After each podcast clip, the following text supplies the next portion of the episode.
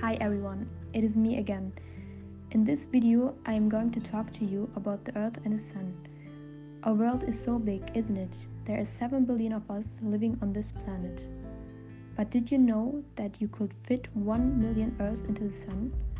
The Sun is a star and it is so hot that we feel its head all the way from 150 million kilometers away. Yet, we cannot survive without the sun because we need its light and energy. But if we were a little closer or further from it, there would be no life on Earth.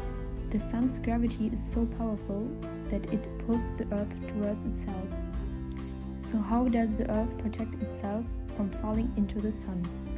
Well, the Earth pushes itself away by spinning around the sun. The speed of the Earth around the Sun is so perfectly measured that we that if we don't spin fast enough, we will fall into the Sun, and if we spin too fast, we will fly away into space.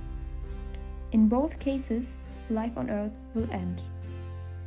Now here's the big question. Who is managing this perfect balance? Can you see the power of Allah here?